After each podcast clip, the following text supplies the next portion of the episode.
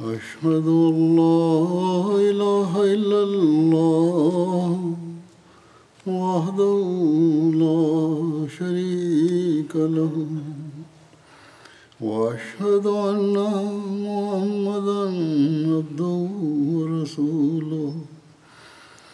أما بعد فأعوذ بالله من الشيطان الرجيم. بسم الله الرحمن الرحيم. الحمد لله رب العالمين. الرحمن الرحيم. مالك يوم الدين. إياك نعبد وإياك نستعين. اهدنا الصراط المستقيم. صراط الذين أنعمت عليهم غير المغضوب عليهم ولا الضالين.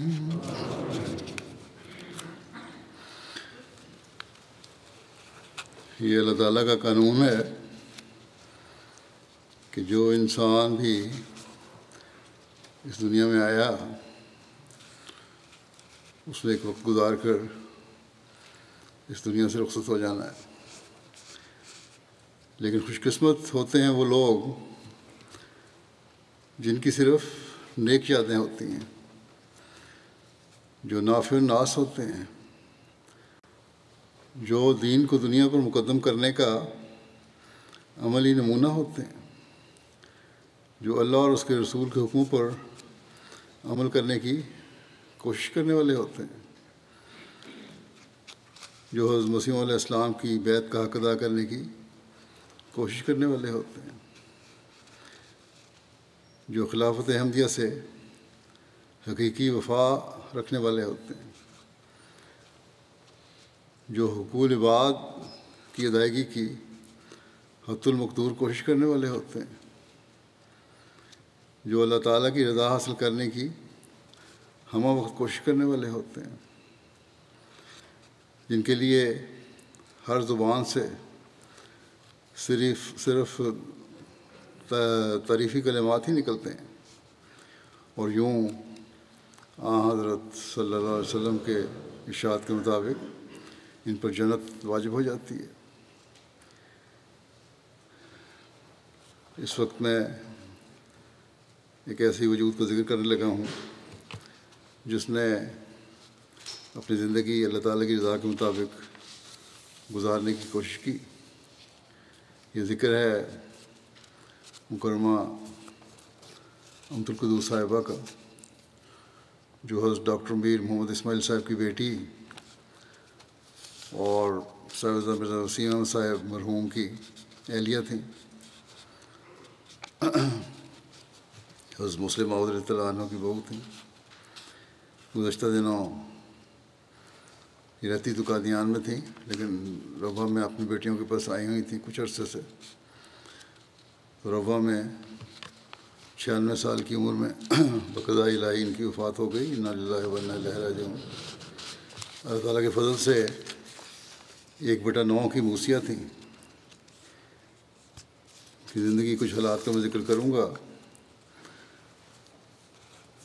انیس سو اکاون کی جلسہ سالانہ کے افتتاح پر حضرت ہندوستانی نے حضرت مرزا وسیم صاحب کا نکاح ان کے ساتھ پڑھا اور فرمایا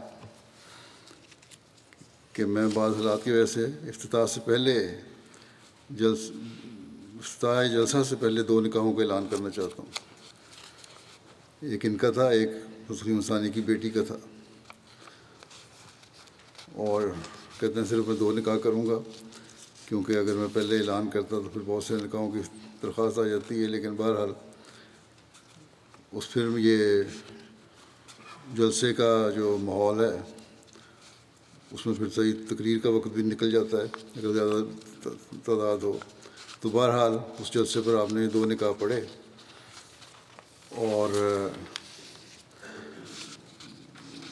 ان کے طرف سے وکیل، ان کے چچا بھائی سید داؤد صاحب مقرر ہوئے۔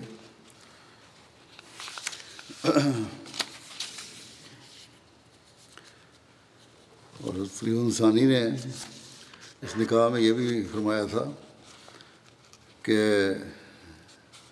عموماً میں اپنی لڑکیوں کے نکاح واقفی زندگی سے ہی پڑھتا ہوں۔ پیر معین الدین صاحب کے ساتھ عبد النصیر صاحبہ کا نکاح ہوا تھا۔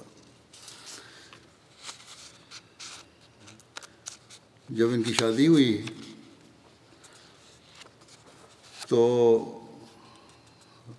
ڈاکٹر میر محمد اسماعیل صاحب رضی اللہ عنہ کی بیگم صاحبہ کی درخواست پر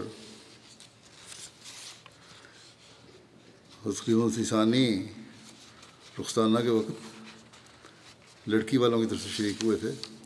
اپنے بیٹے کی طرف سے شامل نہیں ہوئے، برات لے کے نہیں آئے، بلکہ لڑکی والوں کی طرف سے شامل ہوئے۔ اللہ تعالیٰ نے ان کو تین بیٹیوں اور ایک بیٹے سے نوازا۔ ایک بیٹی ان کی امت العلیم صاحب اور صدر لجنہ پاکستان ہے آج کل۔ منصور احمد خان صاحب وکیل اعلیٰ تحریک جیت کی بیگم ہے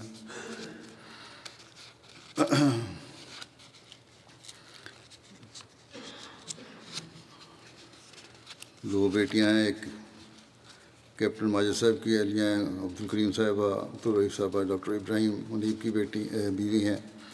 عبد الکریم کو ماجد خان کی بیوی ہیں۔ مرزا کلیم احمد ان کے بیٹے ہیں، امریکہ میں رہتے حضرت مسلم رضی اللہ عنہ نے ایک موقع پر آپ کو فرمایا تھا، مرزا وسیم صاحب کو۔ جبکہ اب شادی کے سلسلے میں آئے ہوئے تھے اور شادی کو بھی چند دن ہوئے تھے اور اپنی اہلیہ کو ساتھ لے جانے کے لیے کاغذات تیار کروا رہے تھے۔ تو جیسے کہ پاکستان اور ہندوستان کے تعلقات میں اوپر اتار چڑھاؤ آتا رہتا ہے، ان دنوں میں ایسی کھچاوٹ پیدا ہو گئی کہ حضرت مسلم عہدے نے کہا کہ بیوی کے کاغذات تو بنتے رہیں گے۔ تم اس کو چھوڑو اور واپس فوری طور پہ قادیان چلے جاؤ۔ کیونکہ وہاں حضرت مسیم علیہ السلام کے خاندان کا بھی فرد ہونا چاہیے۔ اور فوری طور پر سیٹ بک کرواؤ۔ جہاز کی اگر سیٹ جہاز نہیں بھی ملتا تو فوری جانا تمہارا ضروری ہے، چاہے چارٹر جہاز کرا کے جانا پڑے۔ کیونکہ ہم نے فرمایا کہ اگر تم وہاں نہیں ہو گئے اور اپنا نمونہ پیش نہ کیا اور قربانی نہ دی، تو لوگ پھر کس طرح قربانی دیں گے؟ جہاں یہ قربانی مرزا وسیمہ صاحب کی تھی، وہاں سرداد امت القدور صاحبہ کی بھی قربانی تھی۔ یہ پتہ نہیں تھا کب کاغذات مکمل ہوں گے، حالات کشیدہ ہیں، مزید انسان، حالات خراب نہ ہوتے جائیں۔ لیکن خلیفہ وقت کا حکم تھا۔ اس لیے بڑی خوشی سے اپنے خامن کو رسو کیا اور دین کو دنیا پر مقدم رکھا۔ ڈاکٹر اشمت اللہ صاحب نے جب یہ میاں وسیم احمد صاحب کو روانہ کرنے کے لیے مسلم آؤٹ لاہور ایئرپورٹ پر آئے تھے، تو انہوں نے بتایا جس ڈاکٹر اشمت اللہ صاحب نے کہ جب تک جہاز نظروں سے اجل نہیں ہو گیا، خلیفہ ثانی ایئرپورٹ پہ کھڑے مسلسل جہاز کو دیکھتے رہے، دعائیں کرتے رہے۔ پھر جب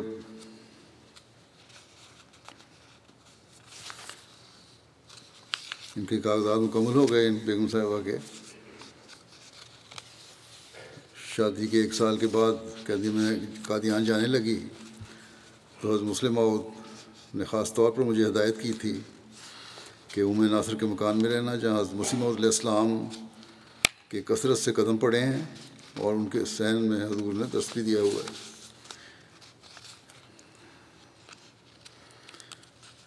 سردی امت القدو صاحبہ نے قادیان جا کر جماعت کی خواتین کو، عورتوں کو اکٹھا کرنے میں آرگنائز کرنے میں آرگنائز کرنے میں، ان سے ہمدردیاں کرنے میں بڑا کردار ادا کیا ہے درویشوں کے بیوی بچوں سے۔ اور ان کی وجہ سے وہاں کے عورتوں کو بڑی تسلی ہوتی تھی۔ بے شمار خطوط میں جائیں اس بارے میں۔ وہاں کے درویشوں کے، بیویوں کے یا بیٹیوں کے۔ حضرت خلیفۃ مسیح رابع نے لندن پہنچنے کے بعد پہلا خطبہ جمعہ چار مئی چوراسی میں دیا اور دنیا کے احمدیوں کو، حضرت مسیح کے الفاظ میں من انصاری اللہ کہہ کر پکارا اور اشاعت اسلام کے لیے ایک وسیع پروگرام کا اعلان کیا۔ اور یہ بھی فرمایا کہ ان اغراض کو پورا کرنے کے لیے ایک بڑے کمپلیکس کی ضرورت ہے، دو نئے مراکز یورپ کے لیے بنانے کا پروگرام ہے، ایک انگلستان میں اور ایک جرمنی میں، اس کے لیے اللہ تعالیٰ روپیہ اپنے فضل سے مہیا کرے گا اور لوگوں کو طریقی کے اس میں شامل ہوں۔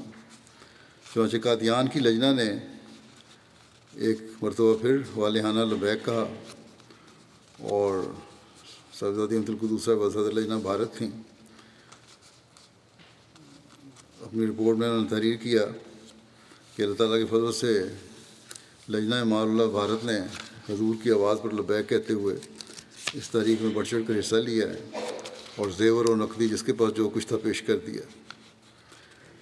خود انہوں نے بھی اپنا سارا سارا زیور پیش کر دیا۔ لجنا بھارت کی طرف سے اور سے پہلے قادیان کی لجنا کے وعدہ جات تقریب مزیر آب خدمت میں بھجوائے گئے۔ اس پر تقریب مزیر آبے نے دس اگست چوراسی کے خطبہ جمعہ میں قادیان کی لجنا کا ذکر کرتے ہوئے فرمایا کہ قادیان کی لجنات کے متعلق مجھے ایک رپورٹ ملی ہے اور اس کا مجھے انتظار تھا، کیونکہ جب تحریک جدید کی قربانیوں کا آغاز ہوا تھا تو قادیان کی مستورات کو ہی غیر معمولی قربانی کے مظاہرے کی توفیق ملی تھی۔ اب تو بہت تھوڑی خواتین وہاں رہ گئی ہیں۔ لیکن جتنی بھی ہیں، مجھے انتظار تھا کہ ان کے متعلق مجھے کبھی، مجھے بھی اطلاع ملے، کیونکہ ان کا حق ہے کہ وہ قربانی کے میدان میں آگے رہیں۔ اور قادیان کا نام جس طرح زمانے میں اونچا کیا تھا اس زمانے میں اونچا کیا تھا، پھر سے اونچا کریں۔ تو الحمد للہ کہ وہاں کی رپورٹ بھی موصول ہوئی ہے۔ صدر لجنہ مائلہ بھارت اطلاع دیتی ہیں کہ قادیان کی لجنہ اور ناثرات کے وعدے نئے مراکز کے لیے حضور کی خدمت میں سولہ جولائی کو لکھے تھے۔ انہوں نے لکھا کہ حضور کے خطبات نے ایک تڑپ یہاں کی عورتوں پیدا کر دی اور محض اللہ کے فضل سے جو کچھ ان کے پاس تھا انہوں نے پیش کر دیا ہے۔ لیکن پیاس ہے کہ ابھی نہیں بجھی۔ اتنی شدید تڑپ ابھی ہے کہ اور ہو تو خدا کے کاموں کے لیے اور بھی پیش کر دیں۔ یہ خط سرد عبدالقدوس کا خلیفت مسیح رابع کو تھا۔ انیس سو اکانوے میں جب حضرت مسیح رابع ہندوستان تشریف لے گئے قادیان تشریف لے گئے۔ تو آپ نے فرمایا کہ خدا تعالیٰ کے فضل کے ساتھ ہندوستان کی لجنات میں سب کے متعلق تو میں نہیں کہہ سکتا، لیکن قادیان کی لجنا کے متعلق کہہ سکتا ہوں کہ مالی قربانی میں یہ بے مثل نمونے دکھانے والی ہے۔ قادیان کی جماعت ایک بہت غریب جماعت ہے۔ لیکن میں نے ہمیشہ دیکھا ہے کہ جب بھی کوئی تحریک کی جائے، یہاں کی خواتین اور بچیاں ایسے ولولے اور جوش کے ساتھ اس میں حصہ لیتی ہیں کہ بعض دفعہ میرا دل چاہتا ہے کہ ان کو روک دوں، کہ بس کرو، تم میں اتنی استطاعت نہیں ہے۔ اور واقعتاً مجھے خوشی کے ساتھ ان کا فکر بھی لاکھ ہو جاتا ہے۔ لیکن پھر میں سوچتا ہوں کہ جس کی خاطر انہوں نے قربانیاں کی، وہ جانے۔ وہ جانتا ہے کہ کس طرح ان کو بڑھ چڑھ کر عطا کرنا ہے۔ وہی اللہ اپنے فضل کے ساتھ ان کی مستقل، مستقبل کو دین اور دنیا کی دولتوں سے بھر دے گا۔ ایک موقع پر آپ نے لکھا، فرمایا کہ ایک موقع پر جب میں نے مراکز مراکز کے لیے تحریک کی تو احمدی بچیوں نے جو چھوٹی چھوٹی کجیاں بنا رکھی تھیں، وہ ٹوٹنے لگیں۔ اور چند پیسے، چند ٹکے انہوں نے جو بچائے ہوئے تھے، وہ دین کی خاطر پیش کر دیے۔ پھر کہ فرمایا کہ ہمارا رب بھی کتنا محسن ہے، کتنا عظیم الشان ہے۔ بعض دفعہ بغیر محبت اور ولے کے کروڑوں بھی اس کے قدموں میں ڈالے جائیں تو وہ رد کر دیتا ہے۔ ٹھوکر بھی نہیں مارتا، ان کی کوئی حیثیت نہیں، مگر ایک مخلص اور غریب پیار محبت کے ساتھ اپنی جمع پونجی پیش کرے تو اسے بڑھ کر پیار اور محبت سے قبول کرتا ہے۔ جیسے آپ اپنے محبت کرنے والے اور مجبور محبوبوں کے تحفوں کو لیتی اور چومتی ہیں، خدا کے بھی چومنے کے کچھ اور کچھ رنگ ہوا کرتے ہیں۔ اور میں جانتا ہوں اور یقین رکھتا ہوں کہ ان معنوں میں خدا نے ان چندوں کو، ان چند کوڑیوں کو ضرور چوما ہوگا۔ یہ آپ نے وہاں لجنا میں جو خطاب فرمایا تھا جیسے بھی اس کا ایک اقتباس۔ حضرت مسلم معود نے ان کو جب قادیان بھجوایا تو یہ بھی نصیحت فرمائی تھی کہ لجنا کی جماعتوں کو اکٹھا کرنا ہے۔ اب وہاں جاتے ہی پہلے جنرل سیکرٹری قادیان بنی، پھر انیس سو پچپن میں صدر لجنا مقامی اور پھر صدر لجنا بھارت منتخب ہوئیں انسٹھ میں لجنا مقامی کی صدارت کے لیے کسی اور کا انتخاب ہوا اور آپ صدر لجنا بھارت کے طور پر کام کرتی رہیں۔ اللہ کے فضل سے انیس سو ننانوے تک اس خدمت پر فائد رہیں۔ اس کے بعد اعزازی ممبر رہیں۔ اپنی عرصہ خدمت کے دوران ہندوستان کی مجالس کے دورے بھی کیے، ان کی خدمات کا عرصہ چھیالیس سال بنتا ہے۔ لجنا کے کام کو آرگنائز کرنے کے لیے آغاز میں بہت زیادہ مشکلات پیش آئیں۔ خط لکھتی تو ہم اس کا جواب نہ آتا۔ پھر سرد مرزا وسیم صاحب کے نام سے ایڈریس دیا گیا۔ اس طرح آہستہ آہستہ آپ نے جماعتوں کو متحد کرنا شروع کیا۔ ہندوستان میں بہت ساری لوکل زبانیں ہیں۔ ایک یہ دقت یہ بھی آئی کہ لوکل زبانوں میں خطوط موصول ہوتے تھے۔ چنانچہ معلمین سے ان کے تراجم کرائے جاتے۔ پھر آہستہ آہستہ مرزا وسیم صاحب کے ساتھ مل کر بیرونی جماعتوں کے دورے بھی شروع کیے۔ اور اس طرح انہوں نے ان جماعتوں کو جو ان کو پارٹیشن کے بعد کافی زیادہ مدد کی ضرورت تھی آرگنائز کرنے کی ضرورت تھی آرگنائز کیا۔ پھر اسی طرح ان کی بیٹی امت العلیم لکھتی ہیں کہ خلافت رابعہ میں بھارت سے موصول ہونے والے دعائیہ خطوط کی خلاصہ جات کی ایک ٹیم بھی انہوں نے بنائی اور حضور کو خلاصے لکھے جاتے تھے۔ اس پہ سکون نے بڑی خوشنودی کا اظہار کیا۔ قرآن کی بہت زیادہ خدمت کی ہے۔ قادیان کی دو سو پچاس سے زائد بچوں کو قرآن پڑھایا، سکھایا۔ اسکول کی لڑکیاں قرآن پڑھنے سے پہلے صبح صبح آتیں پھر دوپہر کو آتیں اور گروپس میں آتیں بھارت میں جن بچیوں نے ایف اے یا ایف ایس سی کیا ہوتا تھا، تو پڑھائی سے وقفے کے دوران وہ تین تین ماہ قادیان میں رہائش اختیار کرتیں ان کی بیٹی کہتی ہیں کہ ہماری امی ہم صبح، دوپہر اور شام ترجمہ قرآن پڑھاتی۔ ہیں لجنات کو بہت منظم کیا، بہت محنت سے انہوں نے کام سکھایا۔ خلافت سے تعلق کی واقعاتی رنگ میں تلقین کرتی تھی۔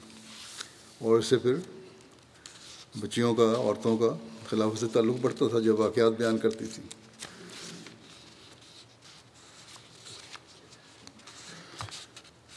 غیر معمولی وصف وصف مہمان نوازی تھا۔ ان کی بیٹی کہتی ہیں کہ ہمارے ابا کا ہمیشہ ساتھ دیا۔ بہت غریبانہ حالات تھے۔ دوپہر کو صرف مونگ کی دال ہوتی تھی اور ابا دودھ دہی کے ابا نے دودھ دہی کے لیے ایک بھینس رکھی ہوئی تھی۔ کوئی مہمان آتا تو جو کچھ کھانے کے لیے میسر ہوتا، جو پکا ہوتا وہ بلا تکلف پیش کر دیتی۔ جو مہمان آتا اس کو موسم کے اعتبار سے شربت اور چائے بھی پیش کیا کرتی۔ بعد میں جب کشائش ہوئی تو اس سے لحاظ سے کھانا پیش کرتی ہیں اور لوگ اپنا گھر سمجھ کر آپ کے پاس آیا کرتے تھے۔ ایک اچھی بیوی تھیں، ہر وقت ساتھ دینے والی، مشکل وقت میں ساتھ کھڑی ہونے والی، کبھی کسی چیز کی ڈیمانڈ نہیں کی، جو بھی گزارا ملتا ان کے خامد کی طرف سے یا اسی صاحب کی طرف سے، خوشی سے اسی میں گزارا کرتے ہیں۔ اور اللہ تعالیٰ غیر معمولی برکت بھی ڈالتا اس میں۔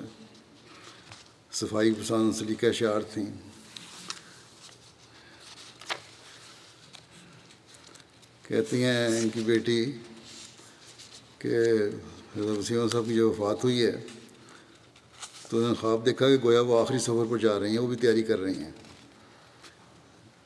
تو تقریباً مسیح سالس خواب میں ان کو آیا اور فرمایا، ابھی تمہارا ویزا نہیں لگا، چنانچہ اللہ کے فضل سے اس خوبی، اس خواب کے بعد انہوں نے لمبی زندگی پائی، گزاری۔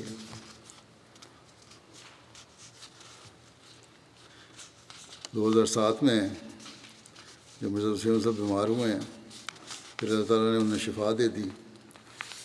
شفا کے بعد انہوں نے حیدرآباد کی جماعتوں کا دورہ کے پروگرام بنایا اور اپنی اہلیہ کو بھی ساتھ دے گئے۔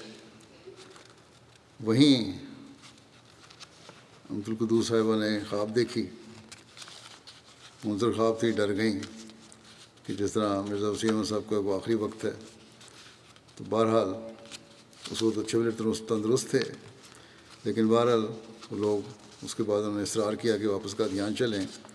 قادیان آتے ہی وہ دوبارہ بیمار ہوئے اور اسی بیماری میں ان کی وفات بھی ہو گئی۔ آخری عمر میں نظر چلی گئی تھی۔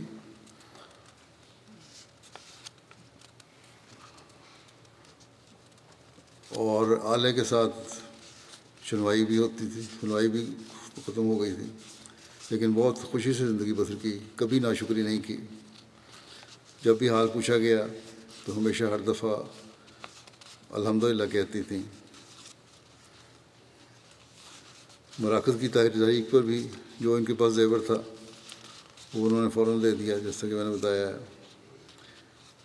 کوئی بھی تحریک ہوتی، خلیفہ وقت کی طرف سے تو پہلا چندہ قادیان میں مرزا وسیم صاحب کی طرف سے اور ان کی اہلیہ کی طرف سے ہوتا تھا۔ ان کی بیٹی کہتی ہیں کہ ہم قرآن کریم پڑھنے میں کوئی غلطی کرتے اور ہماری امی کسی دوسرے کمرے میں ہوتی تو وہیں سے ہمیں تصحیح کروا دیا کرتی تھی۔ ایسے لگتا تھا جیسے ان کو قرآن یاد ہو جبکہ وہ حافظہ نہیں تھیں۔ لیکن وہ کثرت تلاوت قرآن کی وجہ سے ان کو یاد ہو گیا تھا۔ جب مرزا وسیم صاحب اتکاف بیٹھتے، کھانا ان کو بھجواتی تو ساتھ ہی غریب متقفین کو بھی کھانا بھجواتی اسی طرح بورڈنگ میں موجود لڑکوں کو اور مولمین کے لیے بھی کھانا بھجواتی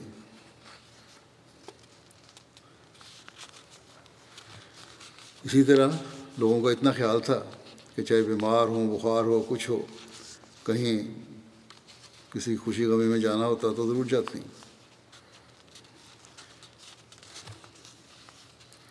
قادیان میں مختلف طبقات کے لوگ تھے، ان کی بچوں کو سلائی سکھاتے ہیں، دلہن بنا دیا کرتے ہیں۔ ایک کلچر پیدا کر دیا تھا سب کے ساتھ، مل جل کے رہنے رہنے کا۔ ربا میں، دو ہزار پانچ میں لجنا نے سرائے مسرول بنایا۔ ہے اچھی بڑی بلڈنگ ہے۔ تو وہاں بھی بجائے اپنی طرف سے چندہ دینے کے، اپنے خامن کی طرف سے ایک لاکھ روپے کی رقم دی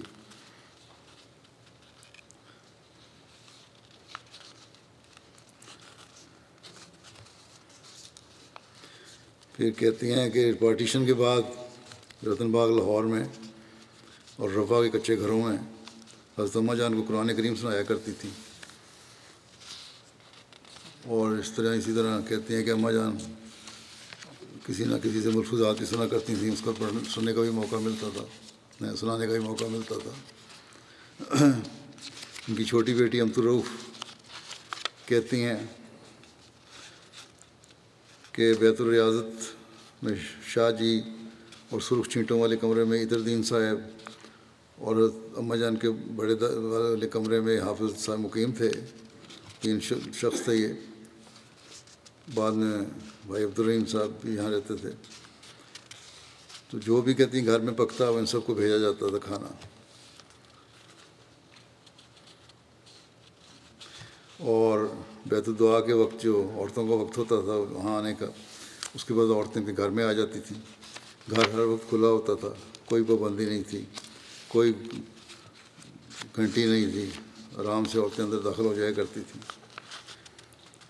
پھر یہ کہتی ہیں، جب وسیم صاحب کی وفات ہو گئی اور انعام غوری صاحب ناظر اعلیٰ بنے، تو امی نے ان کی کامل اطاعت کا اظہار کیا۔ اور ہر کام کے لیے معین طریق سے درخواست دیا کرتی تھی۔ انہوں نے اپنی وصیت کا چندہ اور حصہ جداد اپنی زندگی میں ادا کر دیا۔ اور اسی طرح طریقۂ جدید کے دفتر اول میں شامل تھیں۔ پھر اپنے بچیوں کو نصیحت کی، بچوں کو کہ نماز اول وقت میں ادا کیا کرو، کیونکہ سب سے پہلا حساب نماز کے بارے میں لیا جائے گا۔ اگر وہ حساب صاف تو سب صاف۔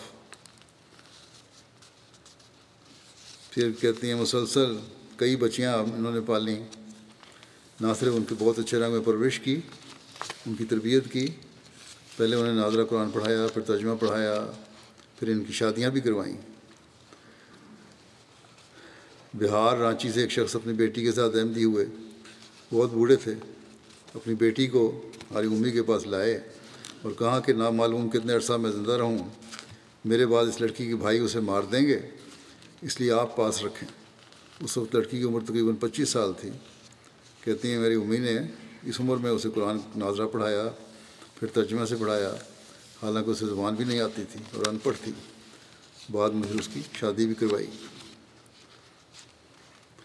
زمانہ درویشی کے دوران معاشی حالات خراب تھے۔ کسی درویش کی بیٹی کی شادی ہوتی۔ تو اسے اپنا زیور دے آتی اور کہتی کہ جب تک تمہارا دل کرے اسے پہنو، پھر واپس کر دینا۔ پھر وہ اگلی کسی درویش کی شادی ہوتی تو پھر اس کو دے دیا جاتا۔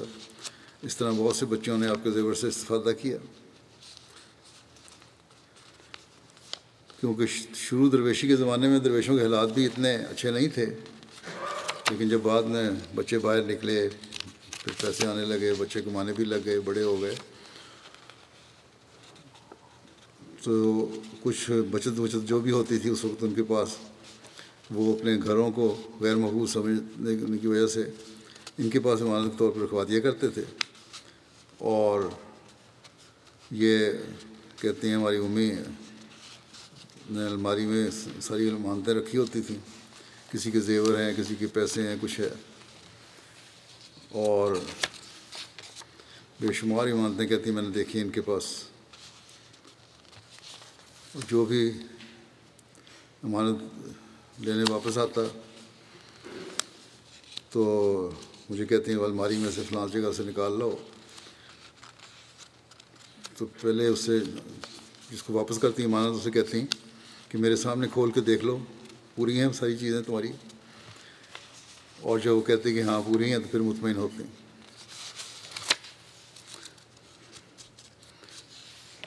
سب درویش اچھے فیملیوں کے تھے۔ غربت بھی تھی، لیکن بہرحال غربت تھی اس زمانے میں۔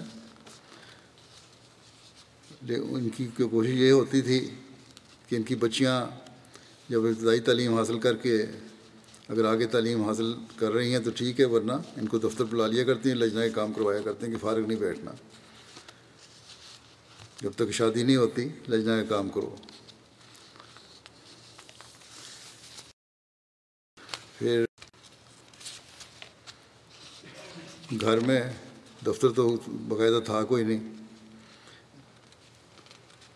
تو گھر میں چھوٹا سا دفتر بنایا ہوا تھا۔ اور اسی میں اسکول کا بھی کام ہوتا تھا۔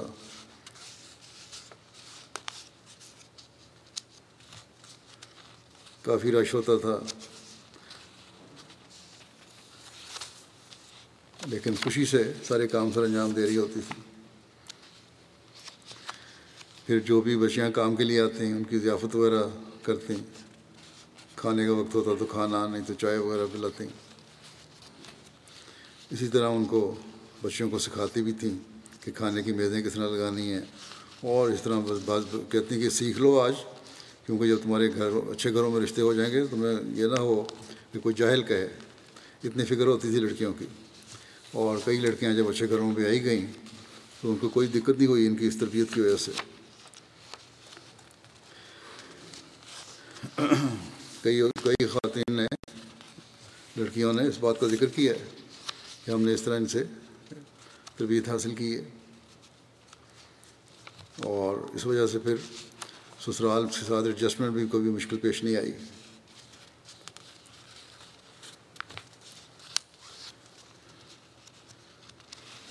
اسی طرح بہت ساری بچیوں کا جہیز جو تھا اپنے ہاتھ سے سیا۔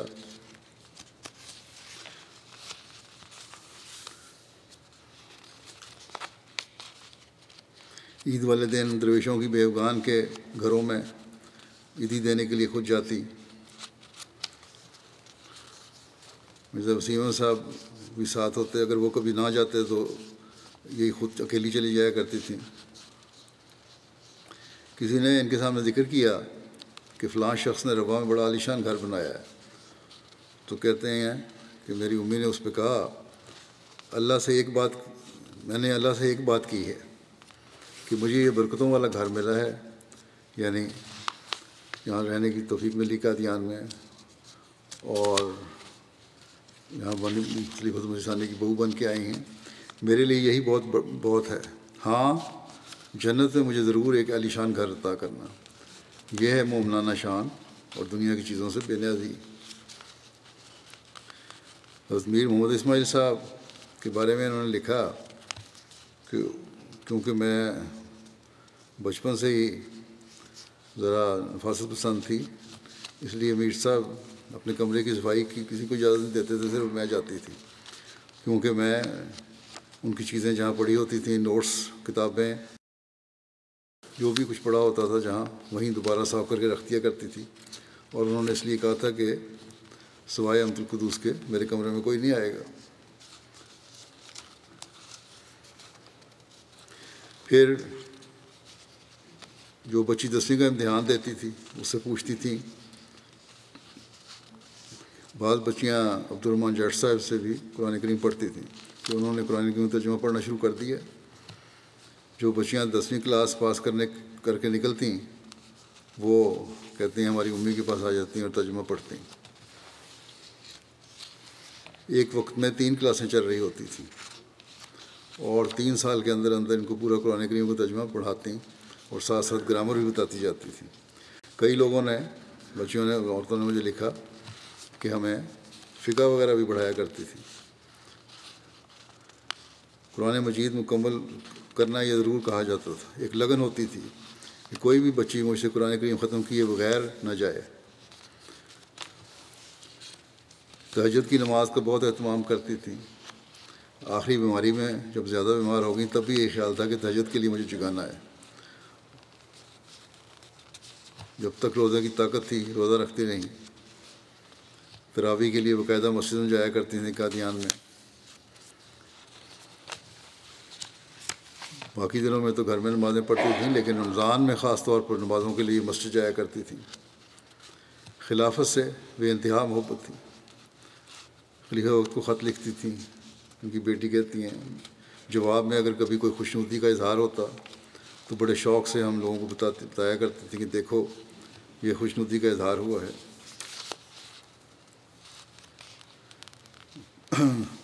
انیس سو اکانوے میں اس کی رابع کا جب دورہ ہوا ہے اپنے ہاتھ سے سارے کمرے کو درست کیا، گھر کو ٹھیک کیا۔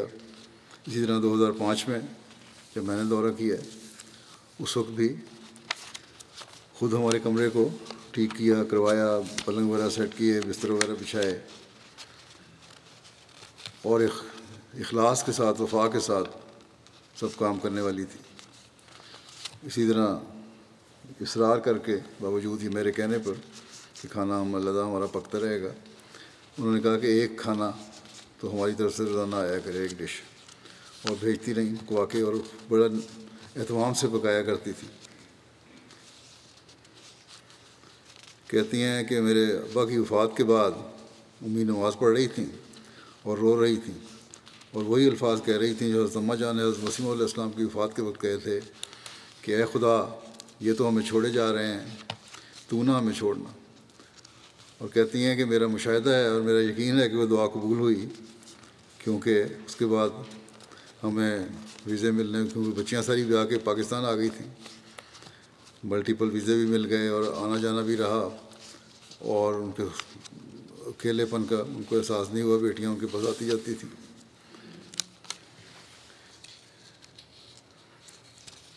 ان کے بیٹے کہتے ہیں کہ زیادہ تر مہمان دارالمسی میں ٹھہرتے تھے۔ اور ہماری امی گیارہ بارہ سال کے بچوں کو خود ٹریننگ کرتی کہ کس طرح کمروں میں گرم پانی پہنچانا ہے، مہمان کی ضرورت کا خیال رکھا کرتی تھیں۔ اسی طرح جب سرکاری عہدیداروں کے ساتھ تعلق تھے میاں وسیم صاحب کے، تو ان کی بیگمات کو بھی جماعت کا تعارف کرواتی ہیں اور پھر یہ تعلق بھی ان کے ساتھ قائم رکھا بعد میں۔ ستنام سنگھ باجوہ سیاستدان تھے وہاں کے بڑے۔ وہ پاکستان سے جب پارٹیشن ہوئی، وہ ہندوستان منتقل ہوئے۔ پرتاپ سنگھ باجوہ جو ہیں، آج کل ان کے والد تھے۔ یہ ممبر پارلیمنٹ ہیں۔ تو ان کی اہلیہ کا بھی ہم کہتے ہیں ہمارے گھر بڑا قصد آنا جانا تھا۔ اور وہ اپنی اپنی مانتے بھی ہمارے پاس رکھوا دیا کرتے تھے، ہماری امی کے پاس۔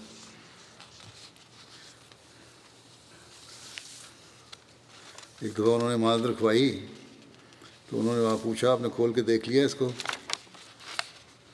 ہماری ان سے پوچھا صاحب عبد القدوس سے۔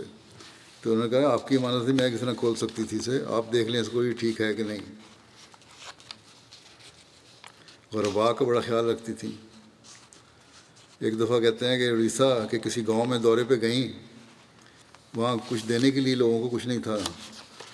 تو کہتے ہیں ہم بچوں کے زائد کپڑے جو تھے، سارے بچے گئے ہوئے تھے ساتھ۔ تو ان لوگوں کو دے دیے تاکہ اپنا تن ڈھانپ سکیں، کیونکہ بہت مفلس حال حال اور خستہ حال میں تھے وہ لوگ۔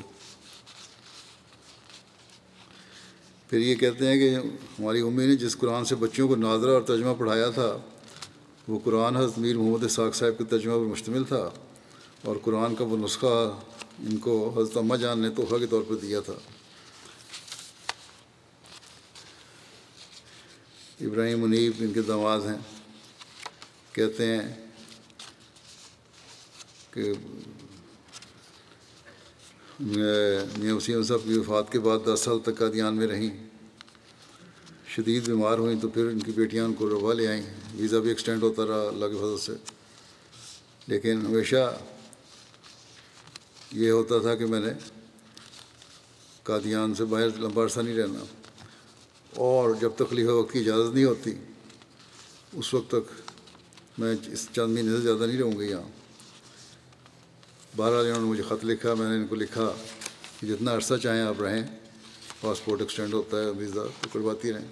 اس کے بعد پھر انہوں نے وہاں کچھ عرصہ گزارا ہے۔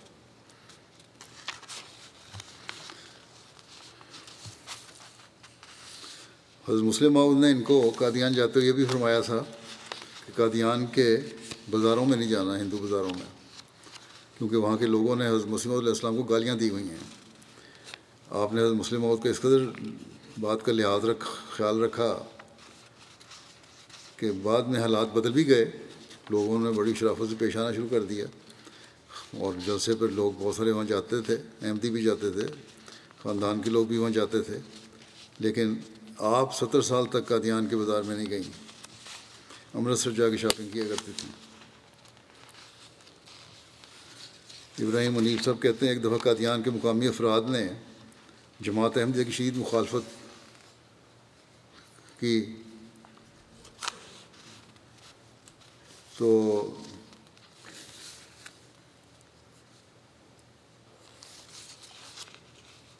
آپ نے واقعہ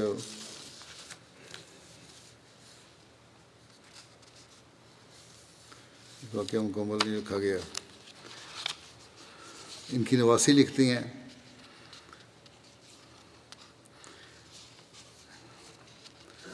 کہ قادیان کے چھوٹے بچے آپ کو نانی امی کہا کرتے تھے۔ اور ہر ایک سے آپ نے نانی جیسا محبت اور شفقت کا سلوک کیا۔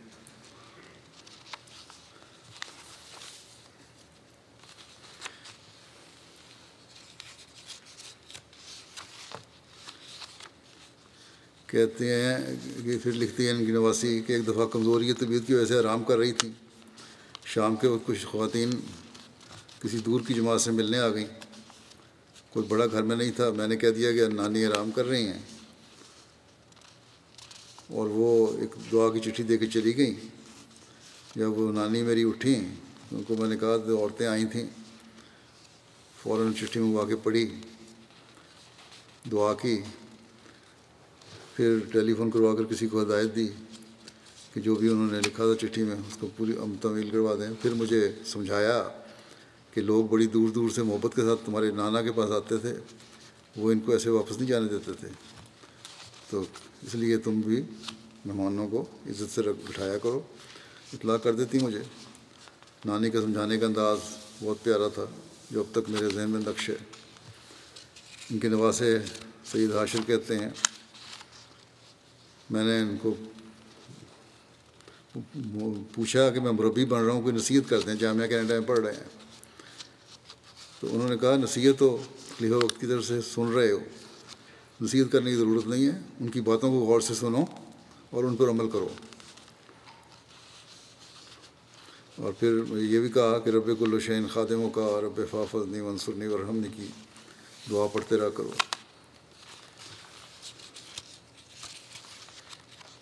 پھر فون پر یہی نصیحت صرف ہوتی تھی کہ وقف اپنے وقت کو پورے طور پہ نبھانا اور خلافت کا سلطان نصیر بن کے رہنا۔ بہت سے غیر مسلم جنازے میں شامل ہوئے۔ بڑی عقیدت سے ان کا ذکر کیا۔ ان صاحب کا assembly member assembly Fateh Singh Fateh Jang Singh بھی یہ ہیں۔ انہوں نے بھی ان کا ذکر کیا کہ ہمارا تو بچپن کے ہاتھوں میں، گھروں میں گزرا ہے۔ وہ میت کو واقعہ بارڈر پہ بھی لینے گئے ہوئے تھے۔ کہتے ہیں اپنی ماں کو ہی دوسری مرتبہ دفنایا ہے میں نے۔ کہتے ہیں ہم چھوٹے چھوٹے تھے تو گھر میں جایا کرتے تھے اور ہماری ہمیں کھلایا پلایا کرتی تھیں یہ۔ ان کی ایک نواسی مالا کہتی ہیں، خلافت سے پیار و اطاعت ہمارے لیے مثال تھیں۔ کہ میں ہمارے لیے مثال تھیں۔ کہتے ہیں جب سے فوت ہوئی ہیں، سینکڑوں فون مجھے آئے ہیں ان کی تعزیت کرنے کے۔ اور ہر ایک ان کے بڑی تعریف کر رہا تھا۔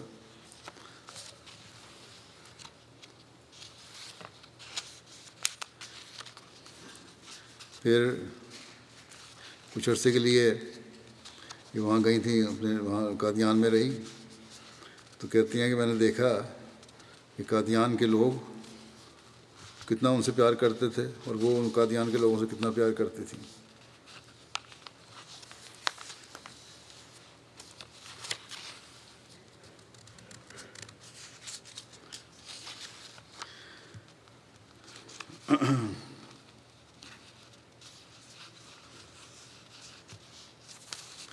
اسی طرح کہتی ہیں جب دو ہزار آٹھ میں مجھے لکھا اس نے کہ آپ نے جانا تھا قادیان جو نہ جا سکے حالات کی وجہ سے دورہ ملتوی ہو گیا، دہلی سے واپس آ گیا تو بڑی اداس تھی کہ پتہ نہیں اب ملاقات ہو سکتی ہے کہ نہیں۔ عابد خان یہاں رہتے ہیں، ان کے نواسی کے خامد ہیں۔ کہتے ہیں، اپنے مثالی نمونوں سے ہمیں سکھایا کہ انسان کو اپنا کیسے پورا کرنا چاہیے۔ صرف ایک دفعہ بڑا نرم مزاج تھیں، لیکن کہتے ہیں کہ میں نے ایک دفعہ ان کو سختی سے بولتے دیکھا کہ قادیان کی ایک مقامی لڑکی کی شادی تھی، تو وہ بیمار ہو گئیں اس دن۔ سردی عمد القدوس، شدید سر درد تھا۔ تو ان کی بیماری کو دیکھ کے ان کی نواسی نے ان کو کہا کہ معذرت کر دیں، شادی میں شرکت نہ کریں آج، آرام کر لیں۔ تو انہوں نے کہا کہ مالا، میں شادی میں ضرور شرکت کروں گی۔ تم نہیں جانتی کہ میرا قادیان والوں کے ساتھ کیسا تعلق ہے۔ اسی طرح عقیلہ عفا صاحبہ، اہلیہ ڈاکٹر بشیر احمد، ناصر درویش کا کہتی ہیں، ہمیشہ ناصرات لجنا کے زیر اہتمام، درویشوں کی ازواج اور بیٹیوں کی رہنمائی کیا کرتی تھیں۔ بہت عمدگی سے انسانی معاملات سے انجام دینے میں مہارت رکھتی تھیں۔ ان کے ساتھ کام کرتے وقت انسان آپ کی محبت، پیار، حمایت اور عزت اور احترام کو محسوس کر سکتا تھا۔ آپ کا خواہش ہوتی تھی کہ تمام کام اور ذمہ داریاں اگلی نسل تک پہنچائیں۔ ایک خود اعتماد اور منظم شخصیت تھیں۔ جو کچھ بھی کرتے ہیں، اس کام میں صفائی ہوتی ہمیں قرآن کریم ترجمے کے ساتھ پڑھایا، بلکہ فقہ بھی سکھایا۔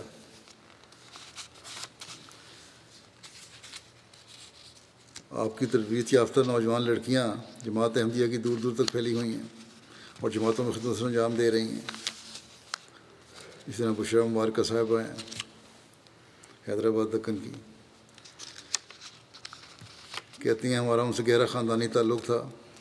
مہمان، جلسے کے موقع پر مہمان نوازی کرنے کے لیے آدھی رات تک خود کھڑے ہو کر مہمانوں کے کھانے پینے اور آرام کا خیال کرتی اور کہتی تھیں کہ یہ ہمارے نہیں ہمارے نہیں بلکہ حضرت مسیم علیہ السلام کے مہمان ہیں، ان کا خیال رکھنا چاہیے۔ ہر چھوٹی چھوٹی چیز کا جائزہ لیتی اسی طرح ساجدہ تنویر صاحبہ، خالد اللہ دین صاحب کی اہلیاں کہتی ہیں، ہندوستان کی ممبرات لجنا کے لیے ایک ماں کی حیثیت رکھتی تھیں۔ جس طرح ایک ماں اپنے شیر خوار بچے کو تمام آداب زندگی آداب زندگی انگلی پکڑ کر سکھاتی ہے، عین اسی طرح۔ حضرت آپا جان نے ہر پہلو سے ہر لمحہ ہماری تعلیم و تربیت کا خیال رکھا، جس کے لیے ہم اور ہماری نسلیں ہمیشہ آپ کی ممنون رہیں گی۔ تو بے شمار خط ہیں۔ وہ ایک آدیان کی خواتین کے بھی آئے۔ اور ان سب خواتین بھی آئے ہیں جن سے ان کا کسی بھی طرح واسطہ پڑا۔ اسی طرح قادیان کے پرانے رہنے والوں کی مرد اللہ بھی لکھا ہے کہ انہوں نے ہمیں ایک ماں کی طرح پالا۔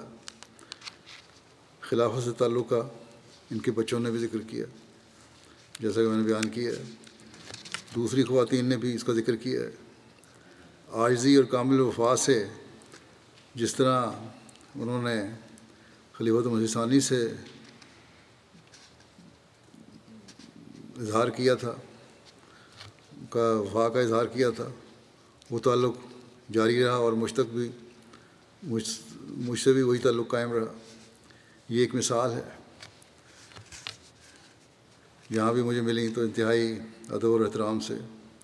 دو ہزار پانچ میں قادیان گیا ہوں، تو فکر کے ساتھ مہمان نوازی کی کوشش کی۔ پھر ہر ملاقات پر خوش ہوتی اور جو چہرے پر آیا ہوتی تھی۔ دو ہزار پانچ میں باوجود طبیعت کی خرابی کے واپس قادیان سے واپسی کے سفر پر دہلی تک آئیں۔ اللہ تعالیٰ ان کے درجات بلند فرمائے اور ان کی اولاد کو بھی ان کی نیکیاں جاری رکھنے کی توفیق عطا فرمائے۔ قادیان کے لوگوں کو جس محبت سے انہوں نے رکھا ہے، اللہ تعالیٰ انہیں توفیق دے کہ وہ آپس میں بھی اسی محبت سے رہیں۔ اب خاندان حضمسوں کا براہ راست رشتہ کا تعلق، خونی رشتے والا تو وہاں کوئی موجود نہیں ہے۔ اللہ تعالیٰ کرے کہ وہاں ایسے حالات ہو جائیں کہ وہاں کوئی جا سکے۔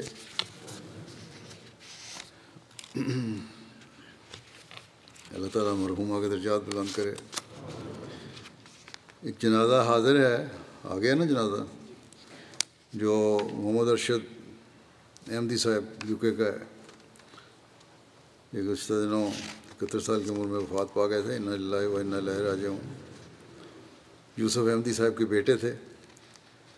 نیروبی میں حضرت مسیم علیہ السلام کی انہوں نے بیعت کی تھی۔ ان کے بیٹے تھے یا پوتے تھے۔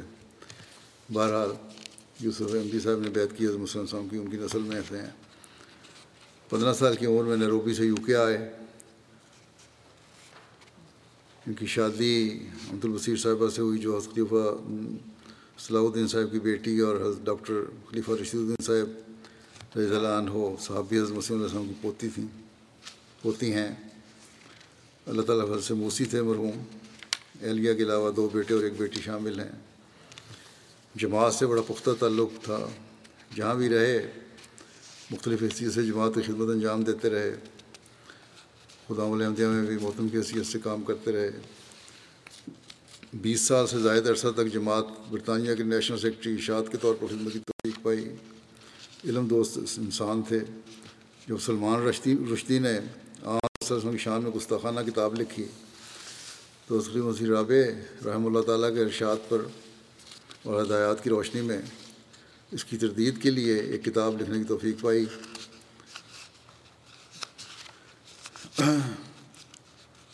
نماز باجماعت کی پابندی کرنے والے اپنی رہائش بھی اسلام آباد کے قریب اس غرض سے لے لی تھی کہ یہاں آ کے نمازیں پڑھتے رہیں گے جب سے ہم یہاں شفٹ ہوئے ہیں۔ حضرت صلی اللہ علیہ وسلم، حضرت وسلم سے عشق کا تعلق تھا۔ قرآن کریم کی باقاعدگی سے تلاوت کرنے والے مرحوم کو تبلیغ کا بھی شوق تھا۔ اسی طرح چند اجات میں باقاعدہ تھے۔ لوگوں سے پیار اور محبت سے ملنے والے خوش گفتار اور خلافت کے ساتھ گہرے عقیدت کا تعلق رکھنے والے مخلص انسان تھے۔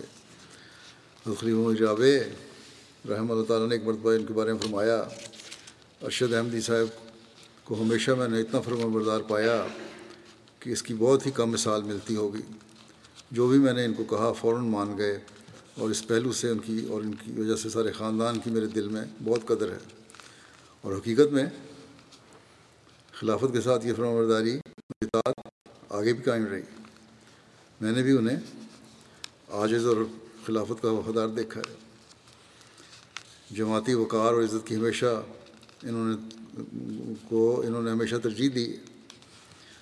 اللہ تعالیٰ ان سے رحم اور وقت کا سلوک فرمائے اور ان کی اولاد میں بھی ان کی نیکیاں جاری رکھے۔ ان کے ایک بیٹے وقف زندگی بھی ہیں۔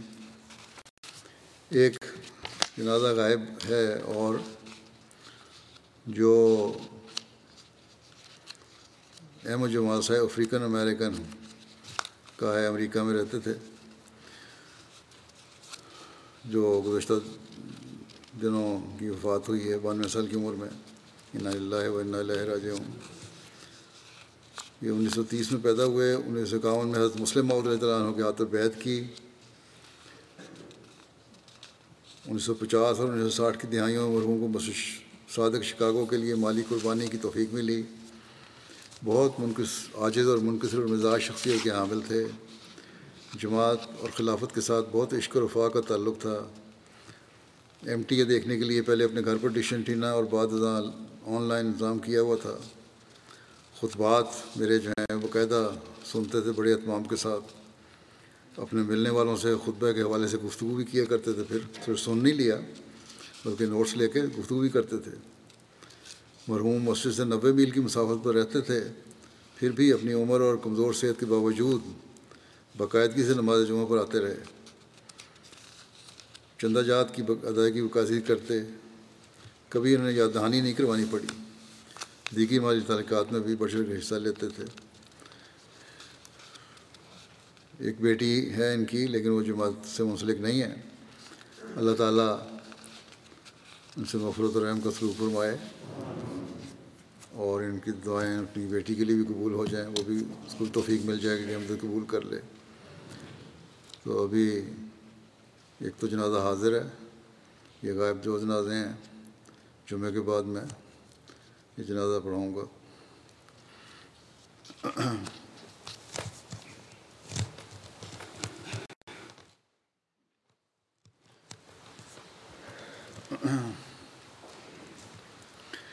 الحمد لله الحمد لله نحمده ونستعينه ونستغفره ونؤمن به ونتوكل عليه. ونعوذ بالله من شرور أنفسنا ومن سيئات أعمالنا. من يهده الله فلا مضل له ومن يضلل فلا هادي له. ونشهد أن لا إله إلا الله ونشهد أن محمدا عبده ورسوله. عباد الله رحمكم الله. إن الله يأمر بالعدل واللسان وإيتاء ذي القربى وينهى عن الفحشاء والمنكر والبغي يعظكم لعلكم تذكرون اذكروا الله يذكركم ودوه يستجب لكم ولذكر الله أكبر